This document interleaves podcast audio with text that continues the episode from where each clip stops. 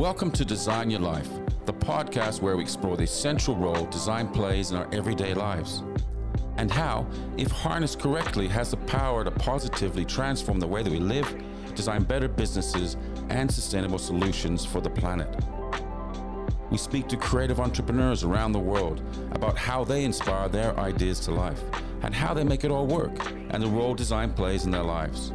I'm your host, founder of Frost Collective, and author of Design Your Life, Vince Frost. At Frost Collective, we are dedicated to designing a better world. Our specialist teams work across branding, strategy, place visioning, and wayfinding, solving problems with empathy and creativity to design experiences that benefit people, business, and the planet. And as a proud certified B Corp, we meet the highest environmental and social standards by balancing profit with our purpose to design a better world. To find out more, head to frostcollective.com.au. Welcome to today's episode of Design Your Life, Tide for Change. Today I catch up with inspiring entrepreneur David Trewern. David is a serial entrepreneur, having founded a successful digital agency, DT, at the age of 23, and later going on to be the chairman of the innovative design college, Tractor Design School. David is now spearheading his latest business, as CEO of the internationally acclaimed electric hydrofoil business, Fliteboard.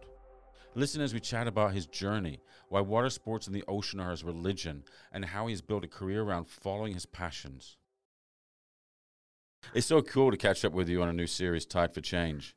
Uh, we met um, probably very briefly in about 2004 down in Melbourne um, when I'd come back, come over across from from us from London, and to join Garry Emery at uh, Garry Emery Design and Emery Vincent, etc.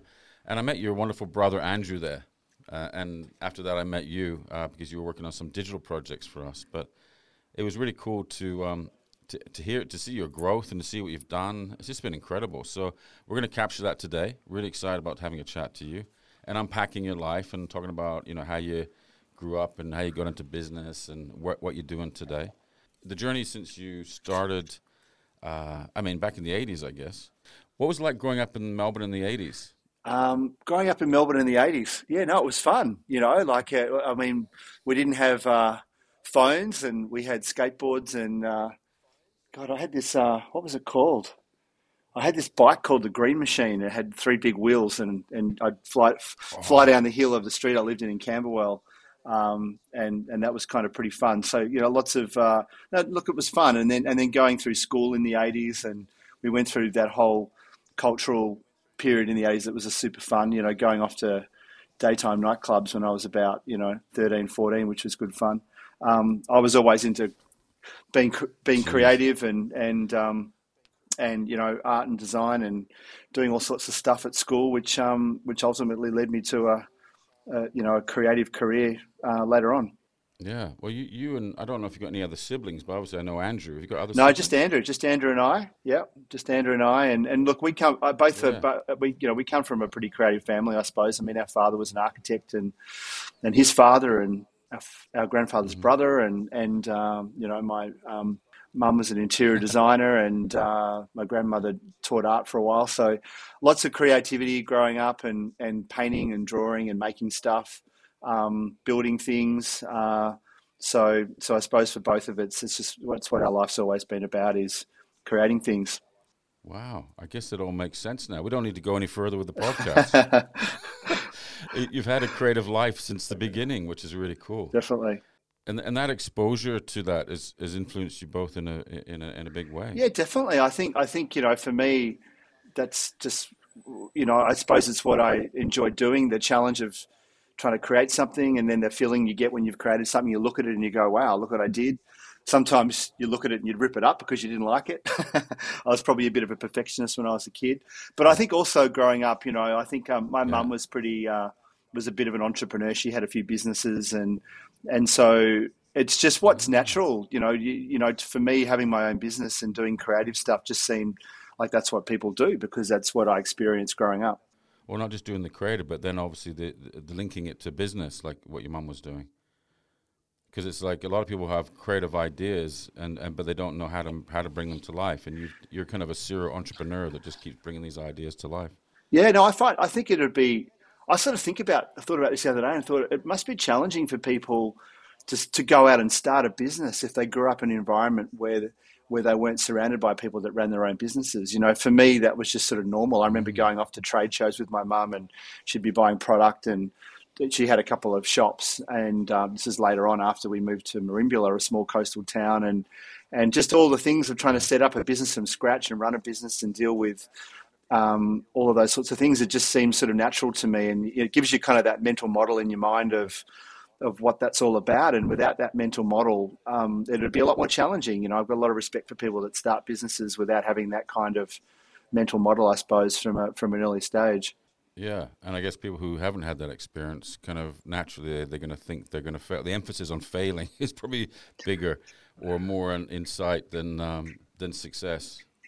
Yeah, yeah. Well, I think anyone running a business, you know, failure is just uh, part of what happens every day. you know, like it's uh, it's not. It, it, you know, you don't have that support and that structure that you do when you're when you're um, you know working for somebody else. You turn up, you've got a job description, you do what you're supposed to do. If you get stuck, you go and ask somebody for help. I mean, if uh, when you're running your own business, it's obviously you're, you're running without a map and and uh, it's just kind of you versus the world, and and it's uh, it's a, it's a very different sort of experience. And what did you do after um, high school? Yeah, so I did. I um, look, I was really into art and graphics and design when I was at high school, and um, and um, I think I got 100% for graphic communication. I was pretty obsessed with that, and I taught myself airbrushing and did sort of architectural renderings. I, I wanted to be an architect, and I did all the subjects for architecture. Um, then I decided I wanted to be an industrial designer late, later on in going through year 12. Um, I actually went and did all the interviews yeah. to get into industrial design, and I told them I wanted to be a car designer, and and they said, well, you know, you, good luck, you can't really do that in Australia. Maybe think of doing something else. So I ended up um, enrolling in graphic design. I got into Swinburne. I went and did graphic design, and um, which was fantastic. It was an incredible experience. You know, going to going to design school. I just it was an incredible part of my life, and um, you know, really got so much out of it. Um, and uh, as part of that, you know, it just happened that while I was going through uni, the internet was pretty much kind of invented in, in its kind of commercial form. I think um, the Mosaic web browser um, appeared in about 1994 or 95. I, I finished uni in 94. I, I, saw the internet for the first time. I think it was in like the final semester. We, we all crowded around a computer with our lecturer and watched a picture of the president George Bush get da- download and, and, really slowly this JPEG and and um, and little little did I know that I'd be a web designer a couple of years later. The term web designer didn't actually exist when I was at uni. So so um, yeah, so I went to design school and and then got myself into sort of uh, in, into the kind of technical side of um, design for the internet. Isn't that incredible? I, I remember those days. I remember that that that sitting on a a Mac in uh, Pentagram when I was working. They had this one this little tower, the little green thing. I can't remember what it's called now. The, is it classic? I don't know if it's a classic, whatever it was. Yeah, the, the little the but little thing. Yeah, yeah. A, a, game changer, wasn't it? You didn't think yeah. at the time, but it was just like pretty pretty incredible. And then that was obviously the internet came later. Oh, look, it's it's it's incredible how much everything's changed. I mean, I remember sort of saving my pennies. I was working working at Pizza Hut when I was at uni, and I got some. My parents lent me some money too, and I bought this uh, Mac LC2, which was kind of like the cheapest Mac you could buy. But I was so proud having this Mac at home. You know, it was pretty unusual to have a, a Mac at home, and um, and I remember, you know, designing, doing an illustration on the Mac and turning up to uni and presenting it to my illustration teacher, and them saying, you know, what are you doing? You know, no one's ever going to. Computers are for typesetting only. No one's ever going to create images on computers. It's just for typesetting. And so I was a wow. bit of a I was a bit of a rebel at uni, and I sort of got in a bit of trouble just because I was pushing the boundaries, and and um, I ended up convincing Swinburne to buy. Um, uh, Macromedia Director, which is like you know for creating CD-ROMs. You know before before you could create yeah you know dynamic websites like there is today. The web, was just basic HTML and images and text, and so I taught myself Lingo programming, and that's ultimately what. Um, and I made this CD-ROM portfolio, and uh, ended up using that to win a travel scholarship. I went off around the world, and and uh, I went to Neville Brody's office and, and showed it to his team, and oh, got offered a, yeah yeah, and I, I, got offered a job there, and and uh, but I was like, oh shit, living living overseas. So I'm not. I don't know if I'm ready for that yet, and and uh, but yeah, so I, I, came back to Australia and and I also went to San Francisco and I visited some really early web companies right when I was there the same month that Netscape um, IPO'd and there was all this kind of fuss about the internet that I didn't really understand because it was all very new to me. Um, but I came back and had sort of digested it all and thought, you know, I'm going to learn a bit more about this. And and uh, anyway, I ended up starting my own business, developing and designing websites. So it's an interesting time. But was that was that DT? Yeah, that's right. Yeah, yeah. So I finished uni. Um, how old how old were you started that? 23. Yeah. So I, I, worked for I, I, I, worked I worked for about a year and a half. Um, in two, I worked for Show. Uh, sorry, I worked for um, Village Roadshow, mm-hmm. and uh, and then I worked for Show Ads Interactive. Back then, it was sort of one of the first multimedia companies developing CD-ROMs and then websites. And I ended up um, we ended up winning the job to design the interface for LookSmart. That was a search engine um, that ended up listing on Nasdaq. And and when I left, um, there was a company called Gyro Interactive that was sorry. Then I worked for Gyro Interactive where I did LookSmart, which was working for um, Wayne Rankin from Rankin Bevers. Um, that was a really successful, you know, design business back then. And and when I left, uh, I decided I'd go out on my own because this project we are working on wrapped up, and um, I was contracting, and I went out on my own and thought, I'm going to start a business. And um, and the guy said, we don't really, you know, this web thing, we don't really have the skills so you can just take that client if you want. And I'm like, okay. So sort of LookSmart ended up being wow. my first client. So I had this, uh, you know, I was 23 and, you know, I was getting paid 120 bucks an hour to design an interface for a, for a US, you know, uh, well, Australian company, but, you know, US based company, um, search engine. Um, and, uh, and, uh, you know, and really burning the midnight oil, teaching myself, you know, learning and, really innovating and trying to work out how am I going to create, you know, how do I design and create this search engine interface so that it's really engaging, but at the same time, you know, I think I had an eight kilobyte budget in terms of um, data because the internet was so slow. So I, I came up with a whole lot of really innovative ways to to compress images myself and use sort of like four four color um, index color palettes and you know, working with these Java developers to pull the images apart and recreate them using code so that we were just using no bandwidth to create a really tactile interface. So that was sort of, you know, there was sort of innovation right from the very beginning, I suppose. And then, um, uh, and that led into people around town hearing that I was a, you know, a, a, a trained graphic designer that could also understand coding. And um, Clemenger approached me and, mm-hmm. and said, oh, you know, we've got a client, they need a website, first website for them um, no one had websites back then in 1996. Yeah. Um, and so that was Mercedes Benz. So I won the job to design and build the Mercedes Benz website for, for Clemenger. Um, before I know it, I was hiring hiring a team and, and um, you know, going back to my old university, Swinburne, and, and pulling some grads out. And, um, and there I was, sort of 23, you know, running a business and building the Mercedes Benz website.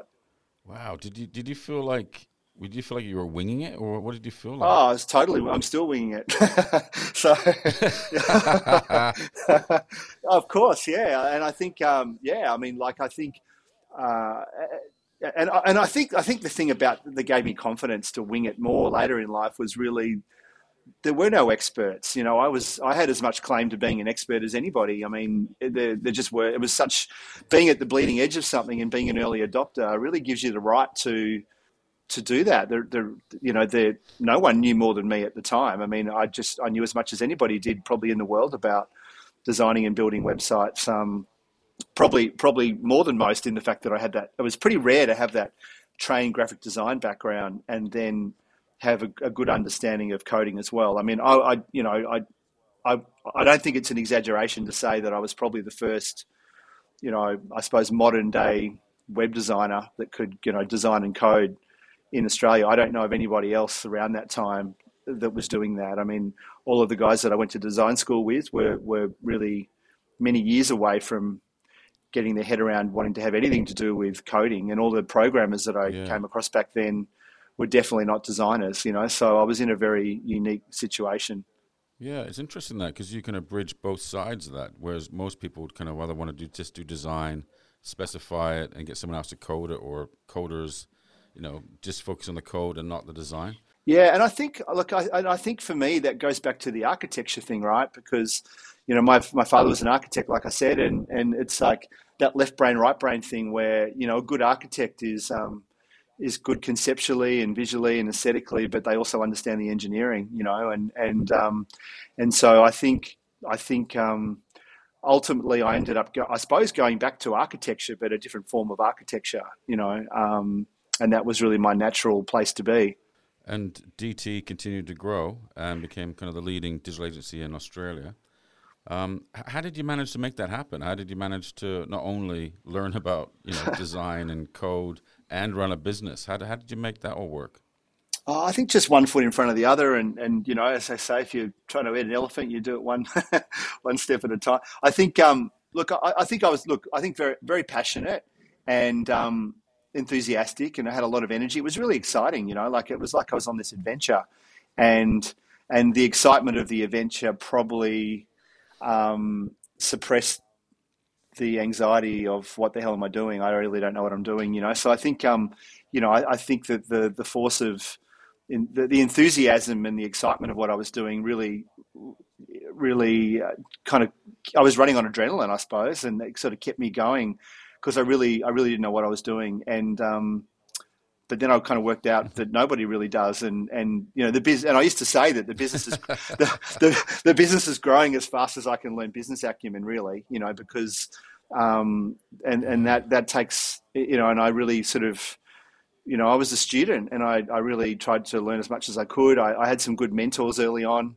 um, and I'm really, I'm really a big advocate for that in terms of, again, having that mental map that I talked about earlier and learning from, um, you know, having mentors. I think is so important, um, and and and really, uh, yeah, I mean, just trying to learn as much as you can, and and um, and and, and running your own business is difficult, and I think just trying to and there's so much to worry about and think about and so many problems to solve. But I think if you mm. if you've if you've got as much exciting stuff going on or more as you've got the worries, then then uh, you can kind of get through. Um, otherwise, it's pretty hard. So I think we I think we just you know I, I think I really just um, used momentum to to just push through the challenges of, of building and running a business without really knowing what I was doing. And how did you manage to stay stay on top of things and stay healthy and you know yeah good mindset and etc like because obviously running a business is incredibly stressful yeah. especially when you're doing something that's not been done before yeah i think good question and it's uh, you know for me the ocean and water sports was was really my religion you know i, I moved to Merimbula which is a small coastal town in new south wales when i was in when i was about 10 or 11 um, learned to surf learned to windsurf um, then I got into kite surfing. I was probably, you know, I think I was person number five in Australia to kite surf. I've always been into kind of new things, and I think being, you know, being really enthusiastic about new things has really given me a lot of advantages in, in life, like starting this web business and and um, you know buying Tesla shares ten years ago, all sorts of stuff, you know.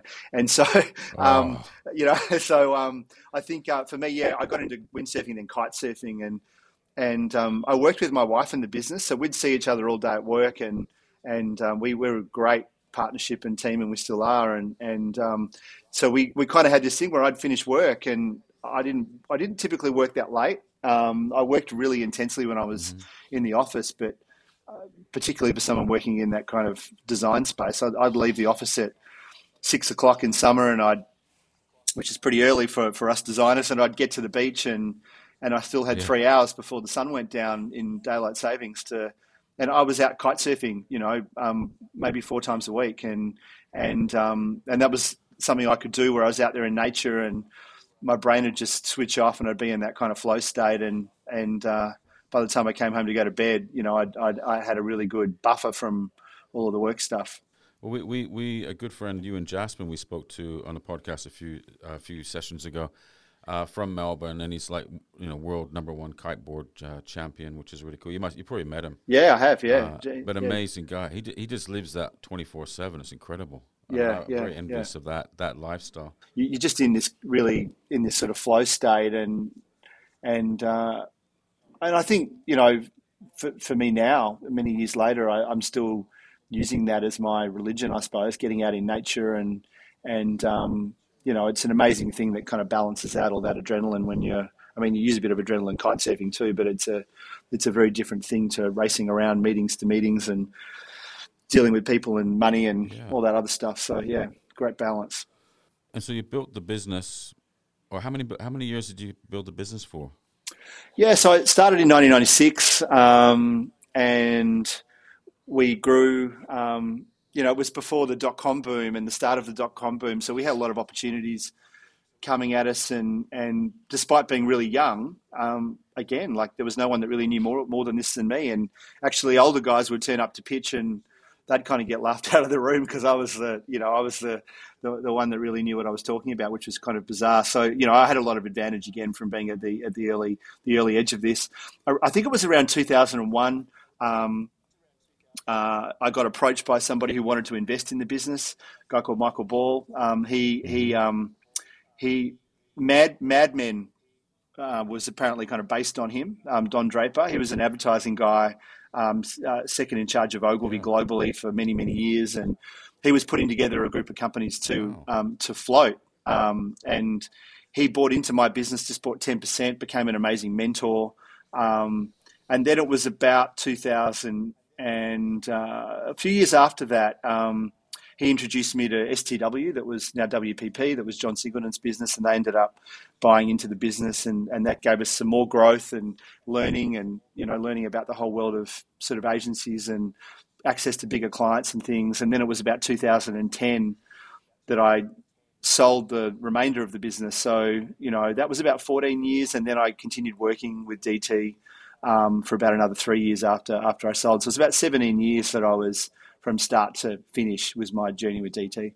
Wow. And what did it feel like when you were when you finally sold the business and you were I guess employed by the business?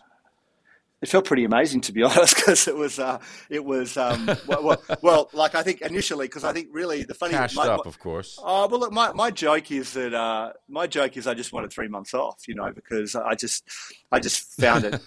I just, you know it's a lot hard, a long way to go to to uh, just get three months off. I mean, I, I and really I just didn't stop. You know, I used to, you know, I we'd go out at you know my wife and I would go out with friends and and I just found that I never could really relax properly and I and I just I convinced myself that it's because I had all this responsibility from the business and maybe maybe maybe I did or maybe I'm just underneath it I'm I'm quite an anxious person and being so busy at work was my way of dealing with that you know but I think um, when I eventually sold the business um, I did. I took three months off and travelled around the world with my with my wife and our two kids that were quite young at the time, um, and it was incredible. Like it was amazing just being out in the world and going to all these countries and, and really just going on the trip of like trip of a lifetime. Where do we want to go? And not really having to think about um, all the stuff I thought about at work. So that was an incredible.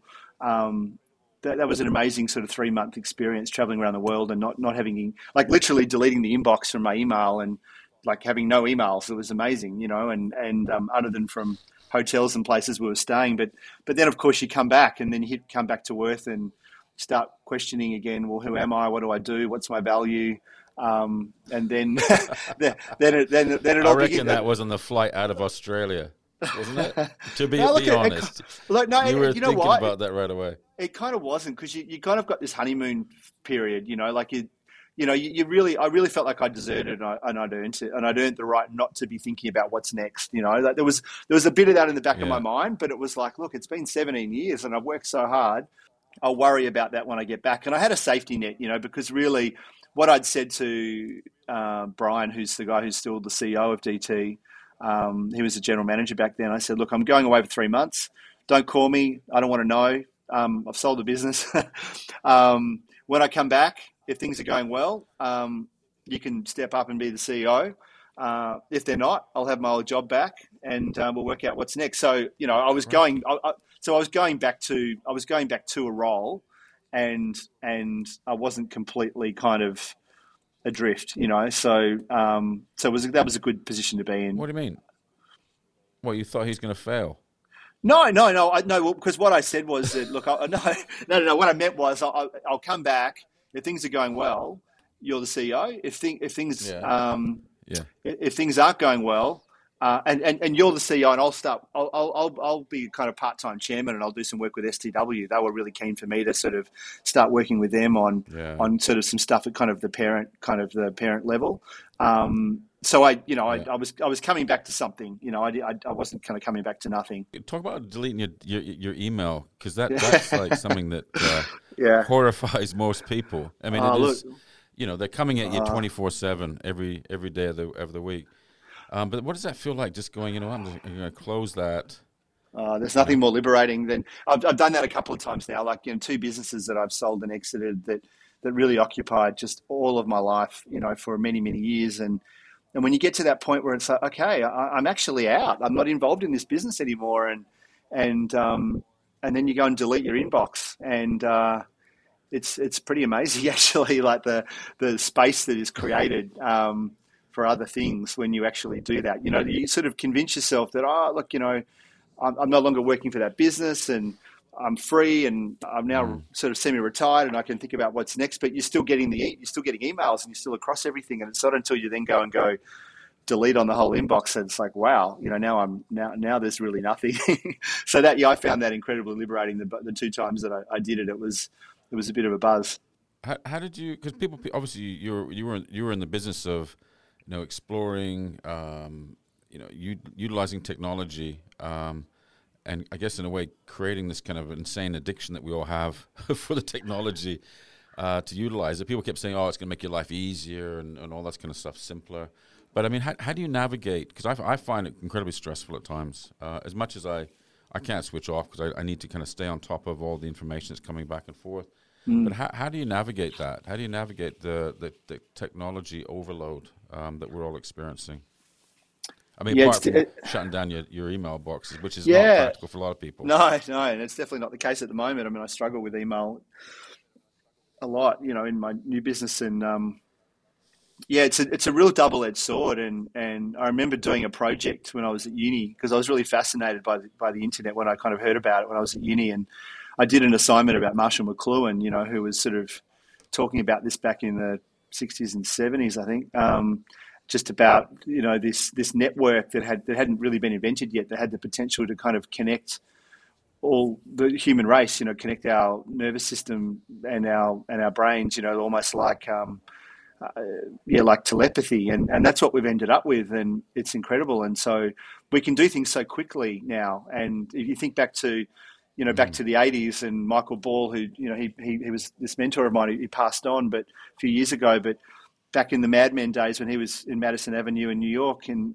running, running, you know, Ogilvy, he'd be writing a letter and the letter would be posted to somebody and they'd receive it and they'd, they'd write a letter back that they'd kind of dictate to their secretary who'd type it on a typewriter and it'd get mailed. And so yeah, we can yeah. do, we can do things so fast now, but, um, but the, the downside of that is is that we just don't have that um, space, you know, in our in our brains very often these days where we're just got peace, you know. So it's hard, and I see it in, in, in my kids. I find it. I, I, sort of feel sorry for. I mean, it's double edged sword for them too. They've got uh, access to this whole world of creativity, but you know, my daughter who's thirteen. I mean, you know, she's so connected the whole time to everything, and and uh, it's like you know it's easy, it's easy to take for granted how amazing the real world is and, and nature and, and peace. So I think for me, nature is the, the key.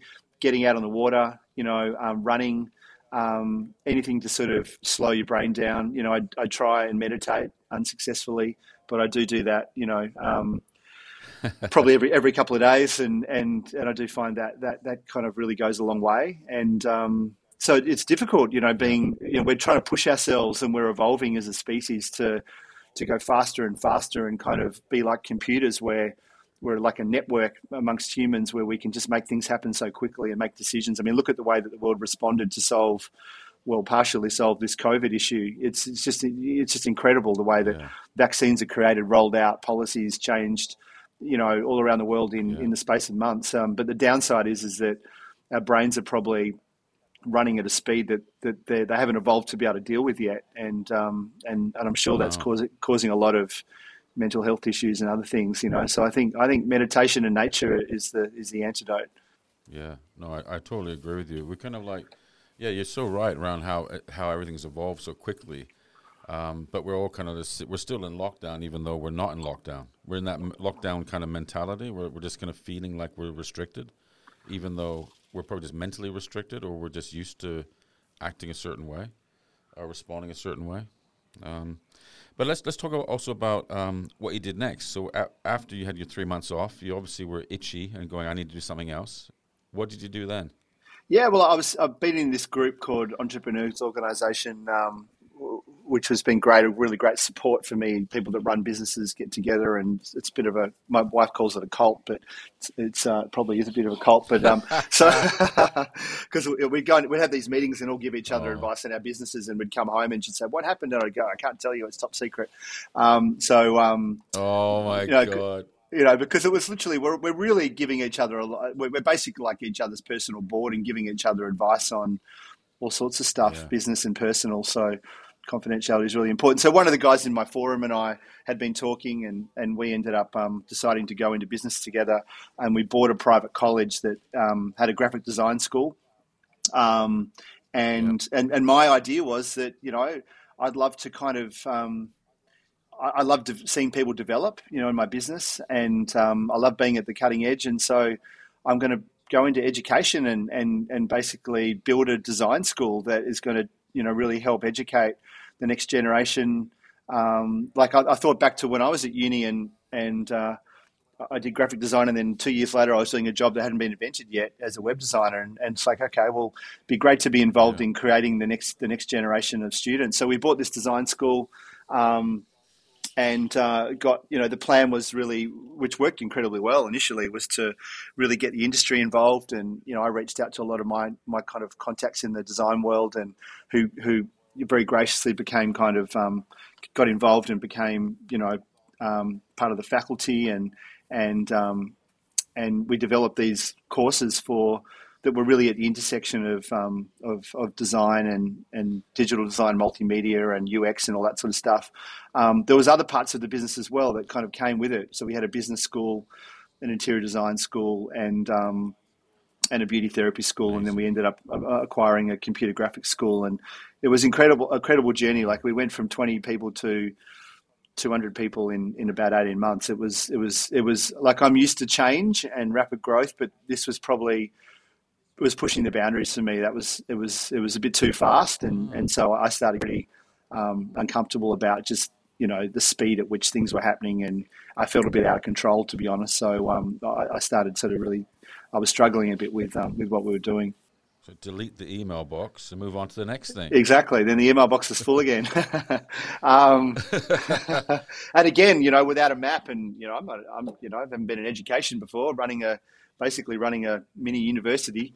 Um, so lots to learn. Um, another amazing journey. Um, but I, you know, basically to cut a long story short, the, um, uh, you know, we we were we were just kind of exploding, and, and it just seemed too fast to me, it, especially for education. And you know, my business partner and I mm. had, probably didn't see eye to eye on on on on on things, and we started diverging in terms of our kind of view and and vision for where it was going and the speed at which we'd get there. And I started getting pretty uncomfortable and, and actually got quite anxious about it all. And, and to the point where it really started affecting my health. And I started sort of, you know, having all sorts of physical, you know, I, I got, you know, I, it, it, it's like my intuition was telling me this is not right for you. And then my yeah. body, my body started reacting and I started, you know, I was in hospital with all, you know, all sorts of things going on with vertigo and, and vestibular neuritis. I had this thing, and then I had, you know, I had stomach stuff going on, and I, you know, I just um, I had quite a few kind of scary, scary moments with some pretty serious um, health stuff, and, and and I think that I probably I think you know. Um, it's, it was like my whole body was just sort of rejecting the situation that was in, and I just felt like I needed it just wasn't right, and I needed to get out of this situation. Um, and so, um, and I was look at the end of that, I was burnt out. You know, I think um, 17 years DT and then a couple of years doing that, I got really, really burnt out. And um, and when mm. you know when all of a sudden that that excitement and adventure that I talked about in the early days of DT became drowned out by just all of the stress and uncertainty and worry and lack of control over this situation. So it really took a pretty pretty major toll on me. Um, and uh, anyway, in the end, um, uh, you know, my business partner and I agreed that we should really go separate ways, and I should sell out of the business um, so that he could, you know, take it in the direction he wanted to take it. Um, so I did that. I, I sold out and um, uh, deleted the mailbox again, and uh, and yeah. moved, moved to Byron Bay with the family. You know, to to have a much needed sabbatical and and just focus on getting back to nature and uh, and um, slowing things down a bit. So it sounds like you were run over by a tractor. Yes, exactly. Does, does, it sounds horrific. Is it is it because of um, the? Is it because I mean previously with DT you owned it 100 percent originally, right? It was your idea. Yeah, that's right. Business. Yeah, yeah. Was it because yeah. you were sharing it, sharing another vision that maybe at conflict that was harder? Yeah, definitely. Like, I mean, are, that, you, are you better when you're doing you're in charge of your own destiny? Yeah, hundred percent. Yeah, I mean that was definitely part of it, and and you know, like I think um, my business partner had his vision, and um, and he, look, you know, I have a lot of respect and admiration for him. He uh, he's an incredible entrepreneur. Um, but yeah, we had different mm-hmm. we had different visions in different directions, and when you put a you know I put a lot of money into this thing, and I was sort of strapped in for this ride, and I really felt like I I was sort of in a straitjacket and didn't have the level of control that I needed in order to manage the risk and and get myself out of the the um, the holes that you kind of dig yourself into when you're running your own business. And so it became a really stressful situation for me. And, and definitely I learned from that, that, you know, I really, I really kind of like running my own race. I mean, that being said, within DT, you know, I sold that business over seven years to WPP and I had them as yeah. a shareholder. And, and I think I yeah. do a good job of, of looking after my other shareholders and, and working really collaborative, collaborative with people. I think, um, I think yeah. as a creative, though, I've got a really clear picture in my head of where I'm going and what I'm doing.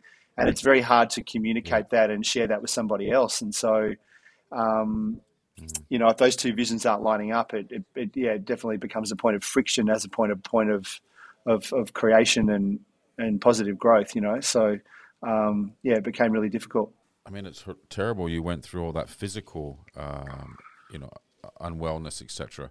But but it's I think people listening in should just just listen to that and actually go. Your body tells you when it's not right. Your intuition. Mm. You don't listen to your intuition earlier. You don't listen to the some signs from your body. It just gets worse. Physically, you get worse, don't you? Like yeah, yeah. Really, your body then kind of locks down, stops. Um, it, I mean, how how did you did you kind of put two and two together? Did you go, oh, my health's being affected by the business? Yeah, no, no, I did, but but it's sort of too late. I think I think for me, I'm that mm. probably that person when I was a kid, and you know, you know, parents and your teachers say just do your best. You know, I probably took that literally, and you know, for for for me, your best is like well until until you can't do any better than that. Like and and so I, I really do. Yeah, yeah. I push my I, I'm perfectionist for sure, and I push myself really hard, and I don't have a red line, and and I think um, mm. I think it's something that other people don't really uh, see or, or, or notice in me because um, a lot of this is in, in my mind. Like I spend a lot of energy just thinking about stuff and, and working things out, and yeah. and I don't really stop doing that, you know. So um, you know, I'll have a holiday and I'll come back and I, you must be really refreshed from your holiday. And it's like, well, yeah, sort of, but I, you know, I, I actually came up with a whole lot of new ideas. Um, so, um, so, you know, so I think for me, um, what I've since learned is that, um, I actually think I'm mentally very, very resilient and, and tough. And I, I end up pushing myself to the point where my body has nowhere to go other than to start showing me other signals that I need to stop. Do, do you know what I mean? So, um, uh, you know, I, I kind of, I, I, I, literally, it's like I'm driving the car over the red line and without realizing it because there is no tacho. and then something breaks, and it's like, oh shit, and it, and and then you realize that it takes a long time to unwind that. You know, it's it's actually it's actually 17 years of living out of balance that's caused that problem in the first place, and you're not just going to fix it by having a week off. You know, um, so, no, no. you know, it's and it's a challenge that I struggle with now because I'm really I love doing what I'm doing. I love waking up in the morning and going to work and solving problems and and running on adrenaline and and being in that moment of um, building and creating. Um, but you can just forget. You just forget. It's almost like um, it's almost like uh, you know racehorses sometimes. Um, hold their breath when they're running and they have these um, nosebleeds, you know, because they're, they're trying so hard running that they actually just hold their breath and forget to breathe, you know. And it's a little bit like that, you know, where you, go, you don't know why I thought of that analogy, but you're going so hard that you just sort of, yeah, you don't even notice the uh, the signs that um, you, you kind of gone over the red line. Well, it's interesting because you, you make it look so easy. But people around you must think you're like you're you know you're flawless. You know? and I'm obviously your wife is, is he's such an important partner for you because she yeah. knows you intimately and keeps you you know looking out for your well being. Definitely, yeah, definitely. And she's she's definitely that voice in my ear. Even this morning, you know, you need to slow down. I mean, literally, literally an hour ago. So, um, yeah. Uh, so yeah, no, definitely. And, Cancel and, the podcast. You don't need to do the podcast. but it's no, it's yeah. So I think, look, you know, but it look, I think, you know, life's just a big adventure and a journey, and and um, I really believe that more than I ever have before. And you, you know, and particularly having sold two businesses, and you focus on this goal, and then you you you create this exit, and you get paid, and you've got this money, and and it's like wow, it's mm. amazing, and and then and then you know that you go on the three month trip around the world and you buy a better car and you know pay off part of your mortgage or whatever you do, and then and then you kind of yeah. then you're sort of back to square one again, and then you're chasing the next goal, and so it's um I think that's my challenge to myself is is to it's to not get not get attached to the outcome and, and really just enjoy the journey, enjoy the, the tough days, enjoy every part of the experience. And I think there's a lot of there's a lot, you know, I suppose if you look at Buddhism and you look at which I haven't done extensively, but you know, there's a lot. If you look at sort of a lot of the ancient religions um, and spiritual kind of practices, a lot of them are you know living up here in Byron Bay. I get exposed to some of that stuff. It's um, you know, but it's but it's yeah. you know, like people have been there and done that before, going back thousands of years. It really it, it's it and it, it just sounds um, like a cliche, but but uh, the, uh, the, I don't know. I, I, think that's part of the answer as well. Is just choosing what you're doing. If you've chosen something hard, then remind yourself that I chose this. You know, and and just really uh, yeah. thrive on every part of it, the good stuff, the bad stuff, and um, and and that's another way. You know, with the nature and the meditation to um, to you know to you know to to yeah to keep in balance, I suppose. That's really great advice. And, and we're all, you know, when you think about it, we're all just trying to work it out. We're just all trying to go how to live the best life. Mm. In a way, no one's kind of, I mean, our parents and other people have showed us how they've lived, but, uh, you know, it's like when you have your first kid. No one, uh, people can keep telling you how to manage having a kid and change nappies and stuff like that. But n- until you've experienced it yourself, you're like the first person that's ever had a baby, mm. you know, like a, the mm. first person that's ever had a business, first person that's ever had a nervous breakdown. You know, yeah, like yeah, yeah. All this stuff is just like. And if you had the choice, if, and if I had the choice to skip some of those tough moments, I, I don't think I would. You know, because that's um, ah, it's easy. I mean, look, it's easy to say that now because you know when you have the bad moments, they're pretty bad. You know, so, you know when when you know when you're really unwell yeah. or the really tough times when you haven't slept for three weeks because you've just you know you've had your first child or whatever it is, but but yeah, I think that's you know you you know you learn and grow um, as much from those tough experiences as as as you do from enjoying the the good stuff. Probably more so. And and um, I read an interesting quote the other day. I can't remember the exact words, but it was something.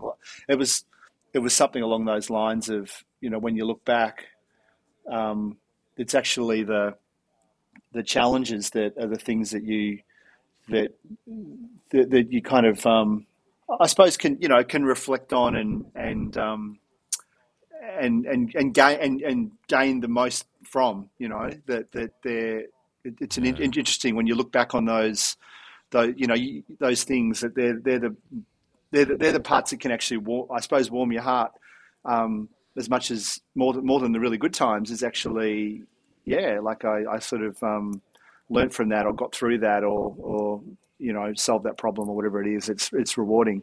So so moving to Byron, like yeah. a lot of people do, because it, it's like a it's just such an incredible place. I mean, you're very lucky to live there. I'd love to live there. Um, but it's it's a beautiful place. It's the ocean's amazing. The great culture, alternative lifestyle as well. You got nature, uh, farming behind you, etc. I mean, you, did you make that move because you're just going? You know what? I feel absolutely shit. I need to I need to do something different change of scenery, etc. Yeah, look, I grew up in again small town Merimbula, coastal New South Wales, and so I think growing up, I, I that was an amazing experience. You know, walking on the beach and picking up crabs on the way home from school, and I wanted I wanted my kids to have a similar experience. And I thought, well, while the kids are young and in primary school, um, now's the time. Yeah. Um, I love nature. I love the water. We got married in Byron Bay 20 years ago. Um, we'd kind of come back here every year since. Was sort of a special place for us. And, and my wife grew up in Fiji um, as a little as a kid, and then moved to Brunei. And, and so she had the similar sort of experience to me. Um, kind of being an expat kid and, and lived, we both went to boarding school. And so for us, it was sort of sort of what you do, I suppose, is you, you know you don't just live in the one house and live in the one city and do the one thing. And so we sort of pushed ourselves to make the leap. Um, and and so and again, we'd sold out of this business, deleted the inbox, and didn't have much to uh, think about. So it was a great time to move up here with the kids and put them into primary school. And the plan was just to come here for a year. Um, but you know, it's now seven years. I think we've been here, so six years. So um, Wow. And look, it is an amazing place. I mean, this like everywhere though. There's you know there's the there's the the good side and the bad side, and and um, you know I don't think it's any better or worse than anywhere else. It's just different. And um, under the shiny exterior, I mean, you know, it's it's there's a another name for Byron Bay that I've heard, which is it's the land of broken dreams. You know, like a lot, a lot of people come here thinking it's going to just make them happy and solve everything, and you know it doesn't for a lot of people. You know, so um, you know there's there's two sides to it, and there's the but but definitely for me, you know, I've I really enjoy being being in the nature when I'm not at work and and and living on on a rural property and horses and be able to see the sunset, you know, uh, miles away, oh, and um, it's great. Yeah. I'm just getting on the plane now, kind of, kind of come to see you, man.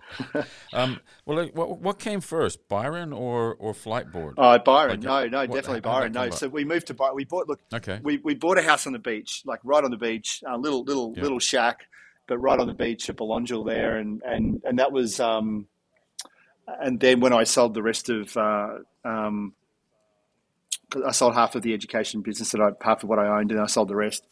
And then we thought, well, we might as well move to our house. We've got a house there on the beach, so we moved up there. We're living at this little house on the beach. Really simply, we left. Our, we moved out of our place in Melbourne, and you know we'd, we'd accumulated like 150 boxes of stuff, and um, as you do, and yeah. all, we just left all that in storage. Like we we moved into this house on the beach, and with just like our clothes and you know and uh, I was teaching myself the guitar. I bought a guitar and my, my surfboards and my kiteboard, and and was really simple. It was, and it and we built a we built a veggie patch and just really uh, slowed down a bit. Went to the market and um, and dropped. You know, I spent a good year, you know, doing the school drop off and pick up and hanging out with the dads from school in the cafe. uh, it was sort of like the opposite of Melbourne here, where all the all the dads are, you know, hanging out in the cafe. Um, and um, yeah. it was a really, really nice existence for. For it was probably about three months until I had the idea for Flite Fliteboard. That was probably. I about... thought you were gonna. I thought you were gonna say two weeks or something. yeah, no, it was. That was. three no, months. no, it was probably about six months. You, yeah, did yeah. all that in three months. It was probably about six months. Okay. Yeah, right. yeah, yeah. Um, and so, and then living on, living there, looking at the amazing bay every day, and wanting to get out on the water um, I was at a kite. I got really into kite surfing and kite foiling. You know, we're hydrofoiling with a kite, and um, really, really obsessed with that. And got into racing. And I was at a race event, and there was no wind for about five days. And so we were trying everything we could to get out on the water on our foils, towing each other with ropes and behind yeah. boats. And and I just had this idea, just sort of came from nowhere. Like, let's put a motor on one. And um, and um, the other guys are looking at me like, uh, uh, I don't think so. I don't think that's going to work. And and I could just picture this thing in my mind, you know, flying around over the water on this uh, on this um, hydrofoil with no kite. I thought, how amazing would that be? And I got in my being yeah. being me. I this is sort of stuff I do. I got in my car and I wanted it now. You know, I, I was driving around trying to find boat shops. You know, my my idea was I'm going to find a electric trolling motor, pull it apart this afternoon, and and and by sunset I'm going to be riding around on this thing, you know, which which was you know total total entrepreneurial optimism. You know, they say that if, if entrepreneurs really knew how hard something would, was, they probably wouldn't do it. But you know, it's a naivety. You know, yeah. Um, and so yeah. Um, I drew a picture of this thing on my iPad. I sent it through to my wife and said, "I'm going to make this," and she wrote back and said, uh, I'm "Not really sure about that." And um, uh, and and you know, and there we go. And look, I, I kind of came back to Byron from this trip I'd been on in Brisbane, um, in Moreton Bay, there, kite surfing, and I started kind of working on it, and then I realised I kind of don't really know what I'm doing. I'm not an engineer, um, and I got distracted by by some other things. And but it was in the back of my mind, like I really I need to work out what I'm going to do next. I really would love to do this. I think it would be incredible, but I really don't know what I'm doing. Um, and you know, being honest about it, there's a uh, then uh, as these things often happen, people around the world have the same idea at the same time, and it was about six months, uh, probably four or five months later. I saw a video online that had just been uh, released of somebody else in another part of the world, um, a guy called Don Montague, um, had created exactly what I would, I, well, very similar to what I what I was sort of imagining. I mean, he had a he had kind of a cable with a with a throttle, and I always imagined a, a wireless remote. And he had a really big board, and I imagined a board that was really small, like my kite foil. But so, but that sort of spurred me on. I thought, wow, he, if he's if he's sort of made a prototype and got this thing working, then it's possible. And and my doubt about whether or not it's possible is now gone. So that was my idea too. I'm going to do it, you know. So um, wow. Wow. Uh, so off I went on on trying to work out um, how to kind of uh, how to how to how to build this thing, and and then once I'd made a prototype, um, which took quite a long time, it wasn't easy. Um, I made many prototypes that failed. Um, not 5,000 like James Dyson, but probably, you know, probably 50. um, wow. When I, when I rode around on the water on this thing, it was better than I thought. I'm like, this thing's incredible. It's like, it's this incredible thing where you're flying above the water, levitating, feeling like you're a dolphin or a flying fish or a seagull. And, and it's quiet and there's no emissions or petrol and, and um, it's just incredible, you know. So, so off, off we went and, I promised my wife I wasn't starting a business. Um, I'm just making one for myself and some for a couple of friends of mine. And uh, and oh I started tinkering. You know, I bought a 3D printer. Poor wife. Yeah. yeah, she'll, I'm sure she'll be listening to this. But anyway, so you don't keep. Yeah, yeah, you don't keep to your promise. Yeah. I know, but look, we're such a great team because she she really, uh, you know, I, she she really levels me out, and and I probably, you know, push her and, and drag her sometimes to be a bit out of her comfort zone too. So we're a good we're a good balance.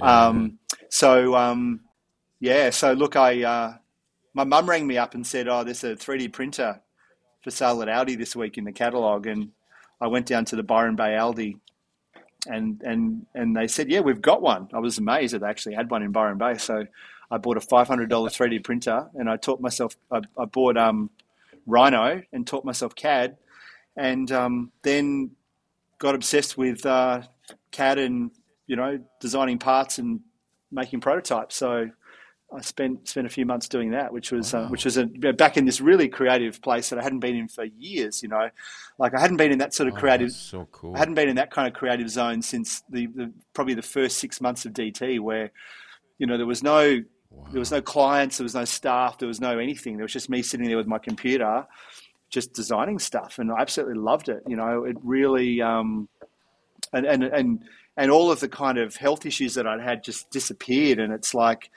I think for me, being being out on the water in nature and, and then sitting there in my creative flow state, just making stuff, you know, I just was straight back to my happy place that I'd been in as a kid and and uni, and you know, just um, you know, just making stuff. You know, just for me, that's that's a form of meditation for me.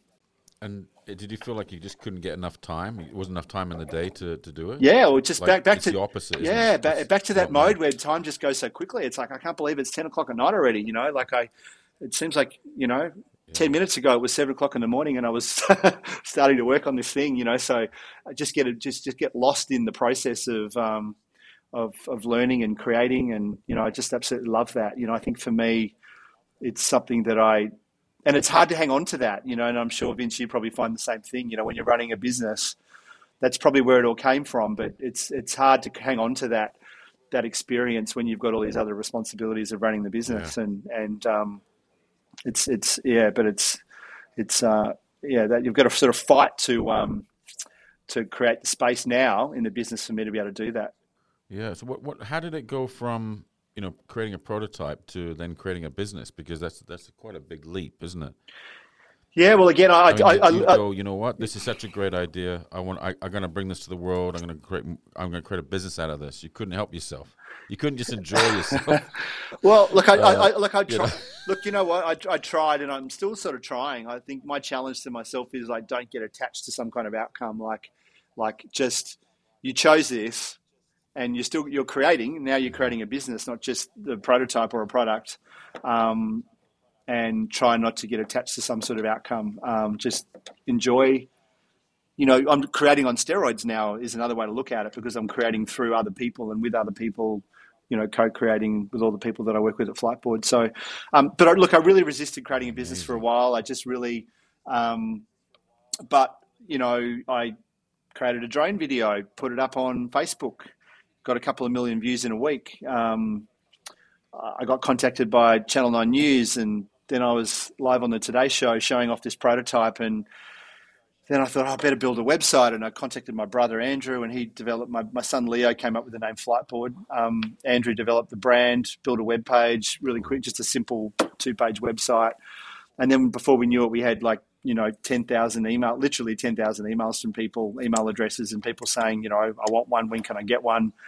And, um, yeah. you know, I was very, very reluctantly, you know, going back to some of these people and saying, "Oh, not really sure if we're going to make it or not as a product, but we'll keep you posted." And so I was very reluctant about going into a business because I knew that it was not going to be a simple business. Um, I, I reached out to a couple of friends. I didn't really want to do it on my own, and I sort of this is before I set up the Fliteboard company, and I was just tinkering, and they were kind of egging me on. But you know, I kind of knew from my previous life that this isn't going to be simple. Like if, if it's, it's either not a business or it's a business and I've got 20, 30, 40 employees before I know it. And, um, and I'm going to be doing things that I've never done before. And, and it's going to be, there's not going to be much time for much else, you know, it's, um, so yeah, I very reluctantly, uh, turned it into a business, but there was just so much pushing me to do it and willing me to do it. You know, it's like I had to, it's like, the, it's like, it's, you know, it's almost like the, universe was telling me you have to do this and you don't really have a choice. so um, I kind of went with it in the end. Yeah. Yeah. It's incredible that the, the speed that it's grown too, right? I mean, you- you're getting contact from all over the world. You've won Red Dot Awards, Good Design Awards, probably many other awards. Um, it's a hot thing. It's a hot product. People want to have fun on it. People want to enjoy it, and that's a, that must feel great to actually create something that people will just you know give gives all those people around the world that that incredible feeling. It really does. um, it really, yeah. for yourself. It really does, and I think there is so much of it which is very energizing, and um, and that's sometimes what I said to Bet, my wife, is that look, you know, it, it is exhausting, and uh, look, and, uh, but there's there's a big part of it which is energizing as well, and and it kind of counters counters the you know the draining part of it. So no, it's it's incredibly energizing and, and rewarding, and and you know, I think for me, you know, I wake up every morning pretty early and and because most of our customers are in the northern hemisphere, I see all these Instagram, like literally dozens of Instagram posts every morning of people with big smiles on their faces all over the world, you know, riding around on these things, doing all sorts of stuff, and it's that's incredible. It's incredibly rewarding to see that, you know, and I try not to let it kind of, uh, you know, um, go to my head. try and stay pretty grounded, but I think um, uh, take it in my stride. But it, but it, but it is it's nice to it is nice when I stop and let myself really enjoy that. It's it's um it's great to have created something that that, that creates joy for, for people. Yeah, and, and I guess you're just are you just obsessed about the perfection of it, making it better every day? Is Yeah, yeah, definitely. did, you, did your mind go?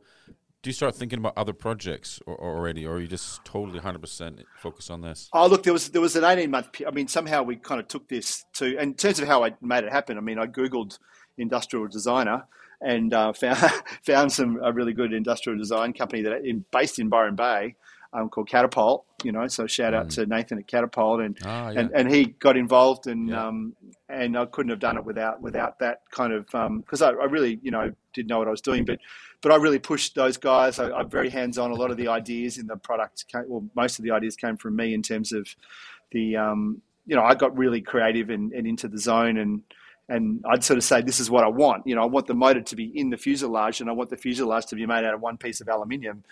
And it's like, well, that's going to be. I don't know if that's possible. That could be really hard or really expensive. And and um, it's like, well, no, but that's what we're doing. Like, I, it's got to be perfect. And so I really pushed, you know, the, the guys I was working with to um, to come up with ways to make that happen. And and um, and we, you know, we and that's what we did. And you know, for example, the board, I, I really wanted the board to, you know, to kind of um, have an organic quality to it, and and the the first board we made that we still sell, it's got a, it's got ash timber veneer and so it looks like it's a piece of furniture, you know. And I wanted it to really, nice. I just wanted really pure raw materials like carbon and aluminium and, and timber in their natural state, and and for that to be able to sit on the back of a you know of a Wally yacht and, and just look amazing and um, and and look like a beautiful design object as well as something that, that functions incredibly well. But that was really challenging to to create, and um, so yeah, there was definitely that eighteen month period of somehow we got this thing to market in 18 months, which is really pretty crazy for what it is. And I couldn't, we couldn't do that now. You know, now I've got an R and D team internally of about seven people, and we could not do what we did with wow. seven people now in 18 months because you know there were just no distractions and um, yeah. and and you know sometimes if you're trying to make an amazing, you know, I've got lots of silly analogies, but if you know, it, it yeah, like a if you're trying to make an amazing meal you know, it's going to be easier for one or two chefs to make an amazing meal. Like you can throw 10 more people at it. It doesn't actually make the meal any better. Um, and so now we've got to have a big team because we need to be able to work on multiple projects at once and it's got to be structure and we've got to do a lot more rigorous testing and verification. But I think, um, you know, it was very, it was sort of a bit of a once in a lifetime um, thing I think to be at that point in my life where I could just really focus on this with no distractions, no inbox, no staff, no nothing, and um, you know, and it's it's it's hard to recreate that now, you know, with with, with more structure. Yeah. So, but yeah, that I, I love that period of creation, and then but then I had to switch my focus for the last couple of years to creating the business, you know, and and now we've got about sixty five people around the world um, in our team and most of my time's been spent Amazing. creating the business and as opposed to and I'm now you know the last um, you know I probably I probably spend half my time on product development again now which is which is which is good I'm trying to really um, um, and I'm back in, in that mode of, of of working on new things and perfection and all that sort of stuff but it's a it's a yeah. it's a long process when you when you're also building to bigger volumes as well. Like initially, I just wanted to make hundred of these things. Um, yeah. We sold our five thousandth Fliteboard um, on the weekend, and we've we've delivered four thousand of them, um, and to over ninety wow, yeah to over ninety countries, and and we've got customers all around the world, and and so there's a, a lot of stuff going on that you know is distracting, and so it's you know it's hard to find that space to really focus on on that creative process. Um, but uh, you know, I'm giving it a good crack. Crikey! I mean, aren't they about ten grand each? Those? Oh no, in Australia, eighteen.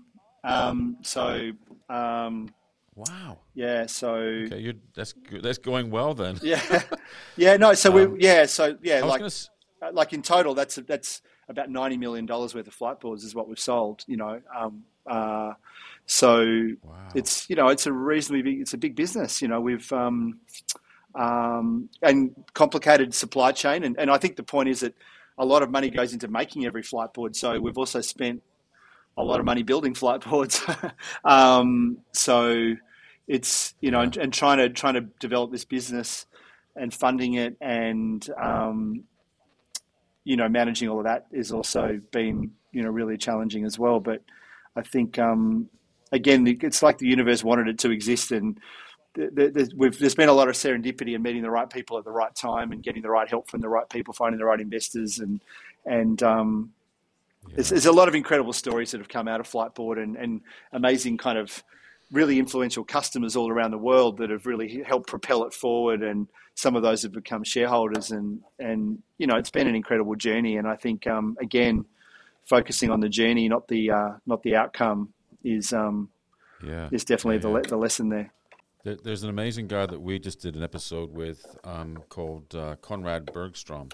Uh, he's a founder of Xshore um, in Sweden, Yeah. And it's electric boating company. It's a similar kind of story. He just kind of thought that there should be electric boats, you know, beautifully designed, you know, Mm. commissioned interior, um, commissioned uh, product designers and stuff. You should meet, anyways. Yeah. Amazing guy. I'm going to listen to Um, that but it's really cool yeah. to see how people like you, yeah, listen, me- you know, seeing people like you and him kind of inspiring generations to rethink how we use oceans cleanly, quietly, and safely. Um, there's a massive movement, I guess, around the world now bec- uh, around this kind of you, you, Mm. you know doing things electric um, and um, looking after the environment. Yeah, well, I think when I when I got the first prototype working, my first thought was, you know, this is an amazing feeling, and other people are going to want to do this. My second thought was, it's not making any noise, and there's no pollution and no emissions, no nothing, and it's basically having the same environmental impact as my kite foil.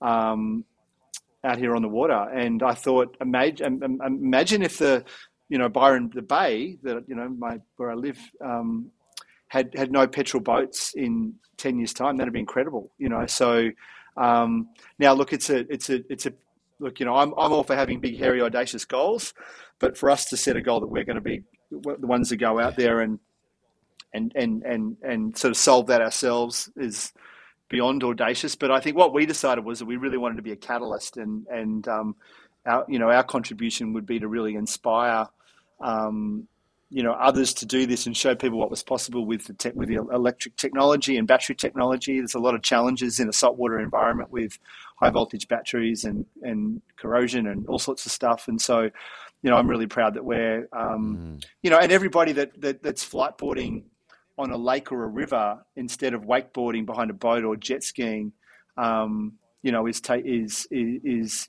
you know is is is getting out and having that kind of experience in a way that doesn't that, that's not using carbon is much better for the environment. So, um, so you know, it's like we're saving the planet, but I think um, we're definitely sort of showing what's possible and and being influential and and we you know with our social media and our marketing you know we if we see other people like um Xshore or Candela's another company that makes amazing foiling boats I mean we're we're very um mm-hmm. you know we're you know we're, we're always quick to promote those companies and and and and kind of connect connect with them and help them as much as we can because I'd love to see this electric technology go further. I think if there was an environment anywhere that could benefit the most from electrification, it's actually the waterways because, you know, um, the, we want the waterways to be pure forever. You know, we've we've kind of, you know, we need to get around on land with our cars and everything else, but I think. Um, you know, when you go to the beach and you want the ocean to be pristine. I mean, that's where life came from, and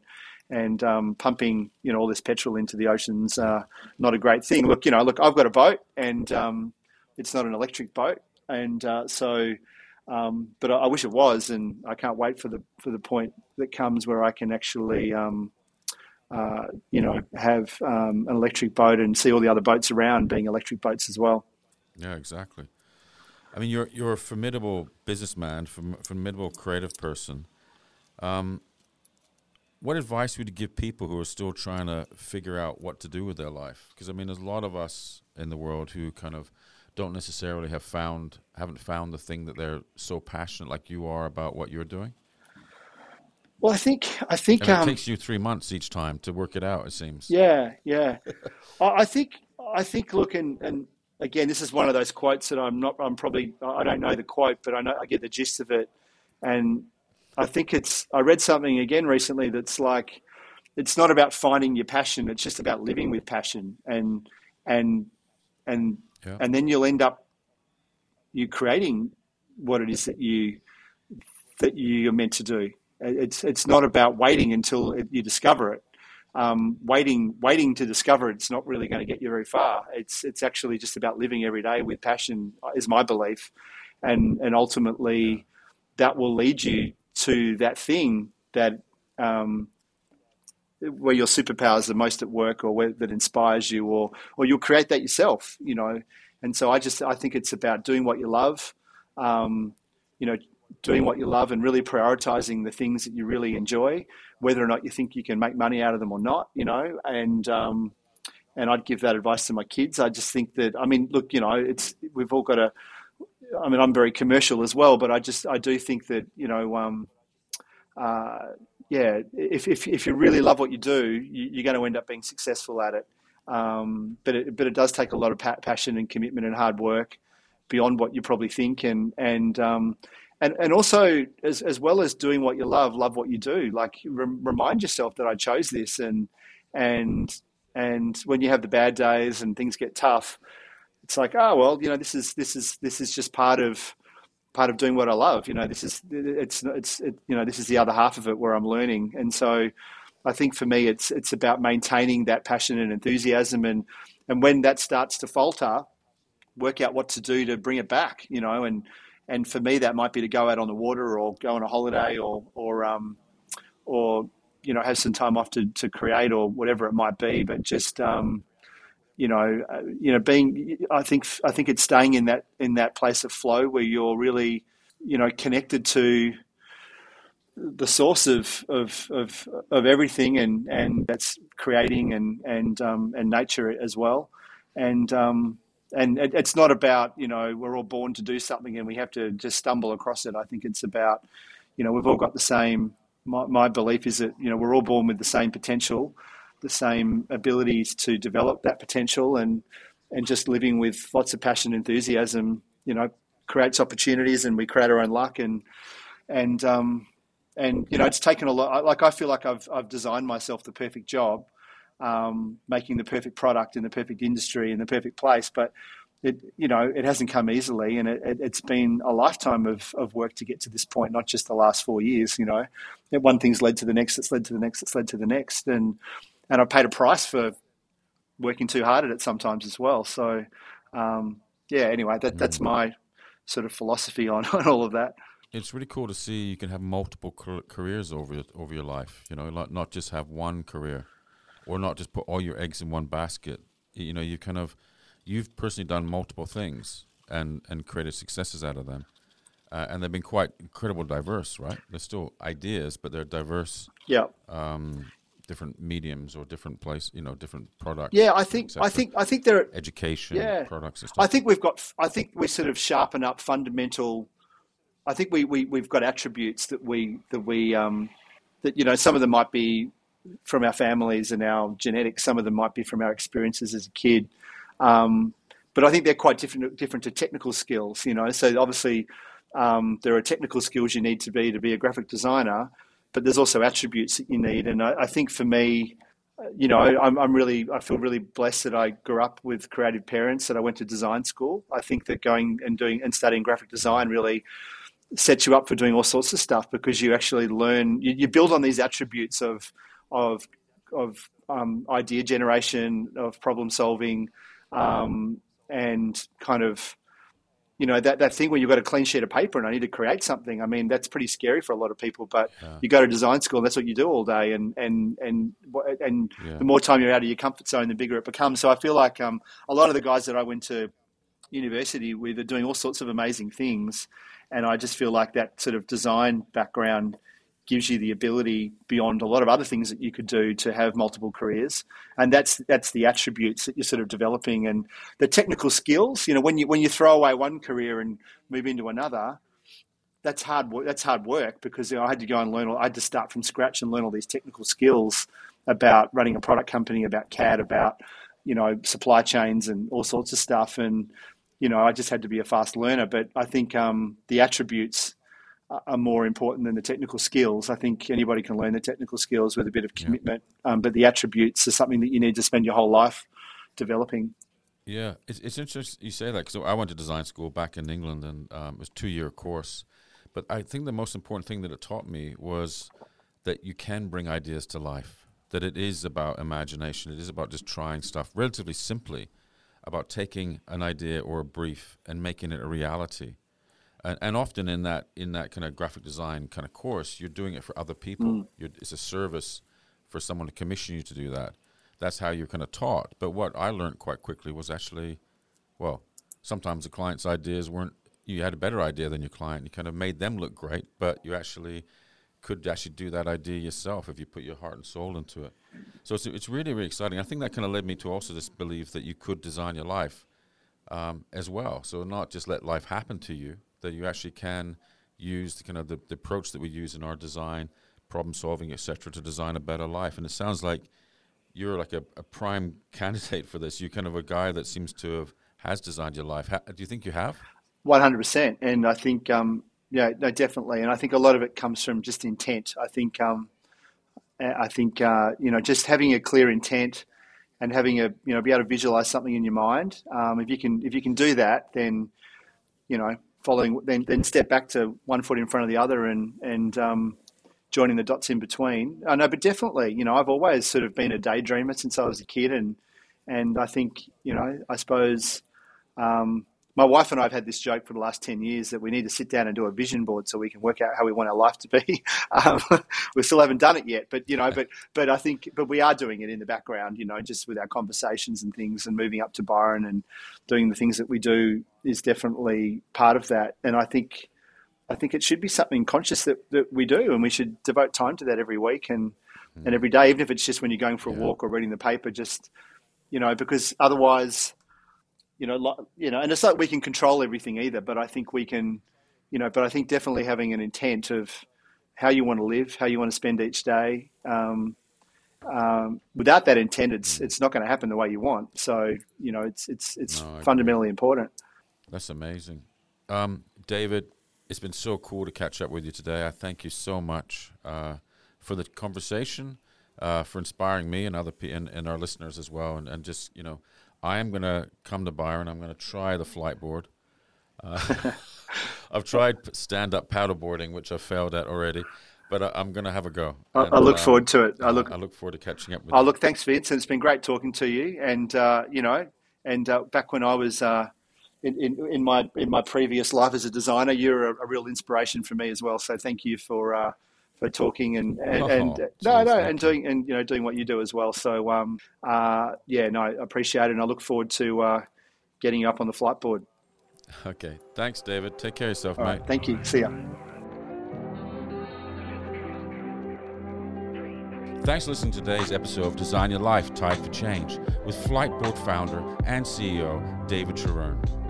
I'm excited to announce we'll be launching our new series featuring inspiring B Corp certified businesses and their founders in February. In today's world, businesses have a huge social and environmental responsibility. Tune in as we discover how business leaders around the world navigate those responsibilities and prosper, coming together with a common goal to make the world a better place. Thanks for listening to this episode of Design Your Life. If you'd like to find out more about how you can design your life, head to the website at designyourlife.com.au. If you found this episode inspiring, please don't forget to review and subscribe. If you have any ideas or like to get in touch, we would love to hear from you. Send us an email at hello at frostcollective.com.au.